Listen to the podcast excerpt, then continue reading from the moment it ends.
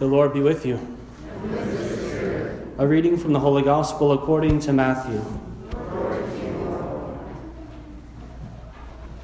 On that day, Jesus went out of the house and sat down by the sea. Such large crowds gathered around him that he got into a boat and sat down, and the whole crowd stood along the shore. And he spoke to them at length in parables, saying, A sower went out to sow. And as he sowed, some seed fell on the path, and birds came and ate it up. Some fell on rocky ground where it had little soil. It sprang up at once because the soil was not deep, and when the sun rose, it was scorched, and it withered for lack of roots. Some seed fell among thorns, and the thorns grew up and choked it. But some seed fell on rich soil and produced fruit a hundred or sixty or thirty fold. Whoever has ears ought to hear. The disciples approached him and said, Why do you speak to them in parables? He said to them in reply, Because knowledge of the mysteries of the kingdom of heaven has been granted to you, but to them it has not been granted. To anyone who has, more will be given, and he will grow rich. From anyone who has not, even what he has will be taken away. This is why I speak to them in parables because they look but do not see, and hear but do not listen or understand. Isaiah's prophecy is fulfilled in them, which says, You shall indeed hear but not understand, you shall indeed look but never see. Gross is the heart of this people. They will hardly hear with their ears. They have closed their eyes, lest they see with their eyes, and hear with their ears, and understand with their hearts, and be converted, and I heal them. But blessed are your eyes, because they see, and your ears, because they hear. Amen. I say to you, many prophets and righteous people long to see what you see, but did not see it, and to hear what you hear, but did not hear it. Hear then the parable of the sower. The seed sown on the path is the one who hears the word of the kingdom without understanding it, and the evil one comes and steals away what was sown in his heart. The seed sown on rocky ground is the one who hears the word and receives it at once with joy.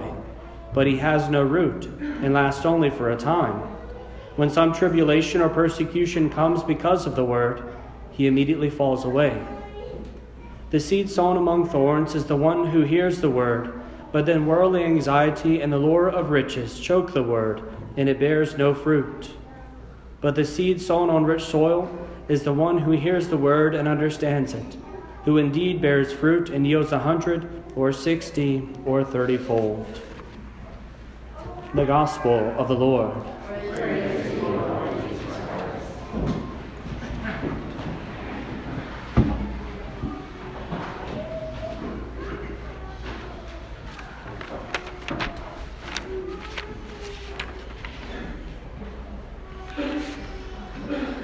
I don't know about you, but sometimes being a Christian can be rather frustrating. We pray, and we pray, and we pray, and it seems like things don't exactly happen as we would hope that they would. Indeed, as our prayers might ask them to be done. We can work and labor to be able to be freed of sins, to get rid of those vices that we have, those things that we know that we ought not to do, that we still struggle with we can wrestle with it for years and years and years, and it seems like we never gain ground. And when that happens within the soul, it can be very, very frustrating. And the devil loves to sneak in just at that moment and say, Look, you've wasted all this time and energy, and for what? You're not doing anything different. You're not getting any better. You're not making any ground. Just give up. Just go your way. In response to that whisper of the evil one, the Lord comes to us today and instead gives us a parable of hope. A parable for us to continue to persevere in hope of the things that God can do within our soul. We have today the parable of the sower. That simple parable, which is still so profound, of how the, the sower goes and he sows the seeds and it falls on rocks, and it falls on the pathways, they fall in the weeds, and it falls on the good ground. It's an interesting thing. We know that we have lots of farming that takes place in our communities. Many of you are farmers. And while I don't know exactly how things work on your farms to the detail that you would, I'm pretty sure I've never seen any of you intentionally go out and sow seed right in the middle of the pathway that you drive on every day to go check the crops. Likewise, I've never seen any of you plant seeds specifically in the ditch where we know that the parish will come along and spray the weed killer that kills everything it touches. Likewise, if we know that a place isn't going to actually produce any seed, any, any fruits, we don't waste our seed there. Rather, a good farmer would discern where the, where the seed will be profitable. Where is it going to grow best? And to be able to focus in those places, not in the places where the seed will be lost for certainty. But in the gospel, in this parable that Jesus tells us, we see that God is, from a worldly perspective, foolish because God sows seeds everywhere. He throws the seed of the Word of God in the good ground. He throws it in the middle of the pathway. He throws it where the rocks are. He throws it in the middle of the weeds. He throws the seed of God everywhere. And it's a reminder to us that God does not come just to call a certain handful of people that He knows will be faithful. God knows every single one of us. He knows the number of the hairs on our head, the scripture tells us. He knows how we will respond to everything that will ever take place in the course of our life. He knows what will happen with the seed that He gives to us. He knows that many of us will bear good fruit, and many of us will not. And yet, He still sows the seed. He still sows the seeds. He gives generously because all of humanity, every single person in this world, is called to know Jesus Christ. Period. Not a handful, not just the ones that'll do it right. Every single person is called to know Jesus Christ. And so God has this foolish hope of planting seeds even where He knows they don't grow. For the sake of being able to know that all are called. Indeed, all of us are called.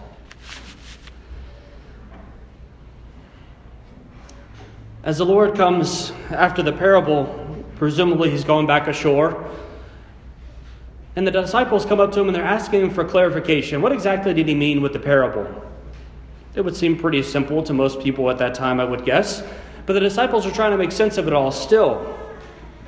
Why do you speak in parables, Lord? And specifically, what does this one mean? And as he describes it, he's describing to them what he is doing, but he also gives them the description of what they also are to do. Again, he's God. And he knows that as he goes out to the course of the countryside, as he goes from Galilee into Jerusalem and all the places in between, he speaks and he teaches. He gives healings. And he does these things to people who want to be healed in body but could care less about the healing of their soul. He listens and he speaks to people and he gives bread to people who desire bread in this world but could care less about the bread of life. And he knows it. And he still gives it. And it could be a point of hopelessness. That why am I doing all of this labor? Why am I putting forth all of this work when half the crop doesn't even grow? But there's a recognition not to lose hope because some of the crop does grow. And for him, that portion, it's enough. It's enough. And so, as he's seeing that to himself, he's also preaching it to the disciples. Disciples, my 12, when you go out, you will go from city to city, town to town, and you will proclaim the word of God just as I'm doing. And many will look at you and go, That's nice. Go on. they could care less. Many will not receive it. Many will receive it and fall away for various reasons, whether because of the rocks or the weeds. But don't be discouraged. Don't give up. Do not lose hope, because there will always be good ground. There will always be good ground. So it's a great reminder to be able to have hope, to know that God continues to sow the seeds, that He does so over and over again And it's a wonderful reminder also to us in the field of our souls that God continues to come to us. Because the simple fact is that God didn't come just once to us, He comes to us over and over and over again. Every week, every day, multiple times a day, to come and to sow the seed of His word within our heart, to speak to us, to give us some encouragement, to give us some grace. Remember those divine spitballs, that they still happen. Those moments where God compels us to do something good. They happen multiple times a day. It's for us to receive them. And that's the simple fact that the difference between soil and soul is not just a letter. Soil can't really do itself. Soil just is as it is unless someone else comes along and changes it. Unless someone else comes along and frees it of the weeds and the, and the, the, the rocks that are present. But the human person, we can cooperate with God. We can close our hearts off, we can have the rocks and we can keep them there, or we can open up. We can remove the rocks from our hearts one by one, and allow the good soil to become present where before it wasn't. And what a gift that is. I can tell you as a fact that God has wasted much seed in the soul of Brent Mayer. Much. A whole lot of my life has been a hardness of heart, the pathway that wouldn't let anything in. Much of my life is the fervent little spurts of growth that ultimately produce no fruit. There's no depth there. A little quick fervor, a little fire for the Lord for a few weeks, and then psh, out. So, too, also the, the rocky ground and the seeds and the, the, the, the thorns that come up of how I'm still attached to the world too much. And sometimes the world wins over Christ, even as a priest. And yet, the Lord hasn't given up hope on me. The Lord continues to come to my soul and to sow seeds. He does the same for you. And the task that I have each day, the same as you, is to look into the soil of my soul and to see where does the work need to be done today? Where's the rocks? Where's the weeds? Where's the places where it's so hard that the Lord can't get in because I've tightened it up so much, so deeply compacted? that the seed can't even get in. And to look at those places in my heart and to ask for God's help to change. To pick up the rock and set it aside. To pull up the roots along with the weed.